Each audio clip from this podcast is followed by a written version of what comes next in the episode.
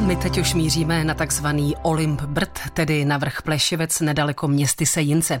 Tentokrát ovšem nevystoupáme až na jeho vrchol, zastavíme se o něco níž, kde to bude, to už nám poví vedoucí Muzea středních Brd Tomáš Makaj. Nyní se nacházíme u Vyklanu, což je kámen, který se měl vyklat. Vzniknul takovou tou větrnou erozí. Dnes už se tedy Vyklan nevyklá. Tak a tady na Vyklanu, když se rozhlednu kolem, je tady spousta a spousta kamenných návrší. To je asi novodobá záležitost. Tak tyhle ty malé pyramidky jsou zcela novodobou záležitostí. Je to vlastně taková introdukce produkce ze zahraničí a ta do české přírody moc nepatří, takže má své odpůrce i své zastánce a je to vlastně taková kopie pagody pro štěstí, nějaké buddhistické znamení. Nevychází to úplně z krajových tradic, ale máme tady i celou řadu jiných zajímavostí. Tady na Plešivci najdeme i takzvanou Fabiánovu zahrádku. Kdo to je ten Fabián? Už jsme u takové pověstné bytosti, která vládne přes Brdy a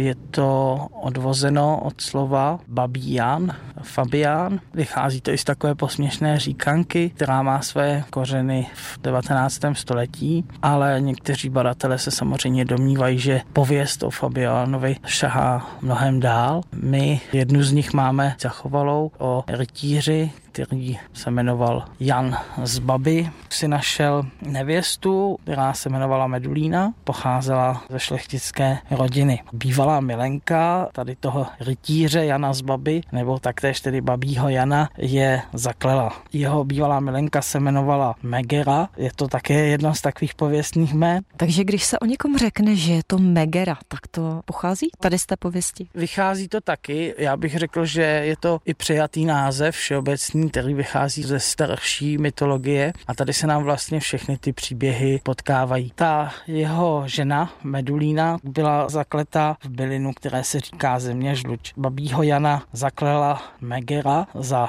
ducha. Ten duch má být dobrotivý, ale samozřejmě dělá i potěuchlosti. Objevuje se v mnoha podobách, v případě té nejznámější, tak se jedná o takového mysliveckého mládence, který má v některých případech roušku před tváří. Je to v podstatě takové jeho znamení. Rouška před ústy, tak to by možná dnes Fabián mezi nás docela zapadl. Fabián by zapadl určitě dnes. Dříve ta figura Fabiána splývala i s takzvanými černými myslivci. To znamená, že velmi často pytláci měli vlastně i roušku přes ústa, aby nebyli poznat. Dnes samozřejmě, když nám v okolí řádí koronavirus, tak se rouška nosí běžně. Někdy je považován Fabián i za hejkala, protože se ozýval z lesa velmi často teskný křik nebo vinářek, kdy se mu tedy stýskalo po jeho ženě. A na tento křik by asi posluchači v žádném případě neměli odpovídat, je to tak? Ne, neměli by určitě odpovídat, protože byl by potom takový člověk potrestán. Dále se nám dostala do povědomí i taková pověst, kde ten Fabián sídlí na nedalekém vrchu Velká Baba, kde je takzvané Fabiánovo lože. To má být v místě i zaniklého hradu, který byl původně jeho. Zakončuje povídání Tomáš Makaj, vedoucí muzea středních Brd.